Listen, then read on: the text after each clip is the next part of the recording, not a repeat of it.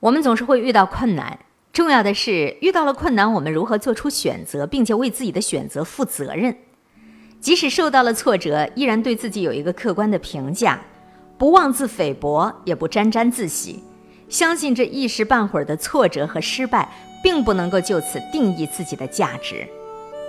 你一定要相信，你眼前的困境不会就此定义你的人生。我的朋友一直没有找到自己喜欢的工作，所以总是不停的在换工作。他的终极目标就是赚大钱。最近他在考会计，他想专心备考，但是现实状况让他不得不先考虑养活自己的问题。他找到了一个相关的工作，但是因为跟他之前所学的专业完全都不对口，像他这种刚入行的人，好的会计事务所进不去。就只能去个人的公司做一些出纳类的工作，但是工资待遇却不乐观。他跟我说，之前的会计留下了一笔糊涂账，交接完之后人家就走了，留给我一烂摊子。我还是个新手，光靠我自己学的那点理论来做，对与错都不知道，主要是学不到东西。但是我的处境又不允许我太任性，辞职不干。现在不知道该怎么办了。他被困住了，不知该如何是好。再来说另一例，一个比我大一岁的姑娘，今年打算跟男朋友结婚了，两人是在一个公司。这姑娘是一个火爆脾气，男朋友的性格又比较慢热温和。这姑娘又是公司里的骨干力量，做事雷厉风行，工作能力特别强。这样的行事风格自然跟她的工资是相匹配的。可她的男朋友呢，跟她相比，工作能力就稍微逊色了。两个性格迥异的人在一起吵架是自然难免的啦。有一次看到他们俩停在路边，我也不知道他们发生了什么，走过去问了一句：“怎么了？”看到两个人面色僵硬，我估计就是又吵架了。男朋友在旁边哄了两句，但是显然没什么说服力，我只得朝那男的轻轻地说了一句：“好好哄哄吧。”然后就果断地飘走了。我的工位是在这个女的旁边，有时候她跟同事一起聊天，我不想听都得听。她总是会在抱怨她男朋友的缺点，说他长得也不帅，就是个子高一些，也不会哄人，还总是惹我生气，赚的钱也没有我多，啥都得靠我。尤其是在他们打算结婚的关节点上，对于是不是该结婚，这种不确定感会更显得突出。她有时候会问我：“真的就这样跟他结婚了吗？”或者问那些结了婚的同事。哎，你是怎么确定你这辈子要跟他在一起生活的呢？有一次他还问我：“你说我到底该不该结婚呢？”我真的没有办法回答他。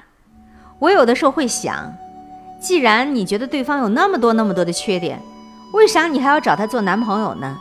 你自己都没有想好，你为啥就要跟他谈婚论嫁了呢？估计他自己也是处于被困惑住的状态了。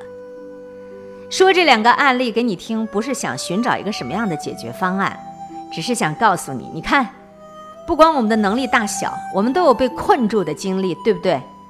该不该离开现在的这个男朋友，拍屁股走人？啊，该不该离开现在这个单位，或者结婚算了，或者逃离北上广，奔回大自然？我是继续在大城市里面坚持，还是放弃，回到我的家乡？对于这样的一些问题，什么样的选择会是绝对正确的呢？我觉得好像没有一个绝对正确的答案吧。横看成岭侧成峰，远近高低各不同。你站的位置不一样，你看到的景象就不一样，你做出的决定也显然不一样。所以别人不是你做这个决定的，一定是你自己。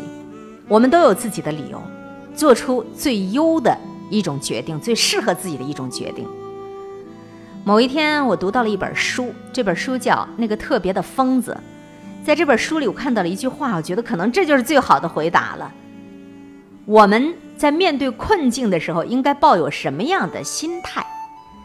在这个书中，有一个主人公萨姆，他也是在困境当中一步步的沦陷，到最后都无法自拔。当他再也没有办法承受一切的时候，他向他最要好的朋友戴维寻求了帮助。他向他坦白了自己所有面临的一些问题，还有这些困境，并且寻求解决的方式。面对泣不成声的 Sam，戴维轻轻地拍了拍他的背，对他说：“亲爱的，现在你有这么多的问题，那么我们就来解决它。无论你做了什么，它都不会就此定义你这一辈子。哎呀，我觉得这句话说的太好了。你眼前所有的困难，所有的遭遇，都不会就此定义你这一辈子的。我们就像那个特别的疯子里萨姆一样，把自己困在了原地。此时，也许我们需要的就是这样的一种心态而已。我相信，正在收听这档节目的你，一定会有，一定会有你解不开的难题，一定会有一个环境把你困住了。无论你做了什么，或者做了怎么样的选择，你都要相信，这个不会永远定义你，也不会永远定义你的未来的。也许当你拥有了这样的一种心态，你才能够真正的从困境当中走出来。眼前的困难，眼前的黑暗，一切一切都会翻篇儿过去的，这一切都不会定义你的未来。更不会定义你的人生啊！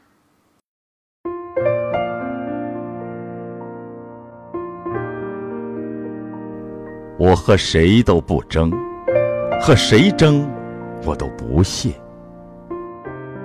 我爱大自然，其次就是艺术。我双手烤着生命之火取暖，火萎了，我也。准备走了。最爱九零九，一切刚刚好。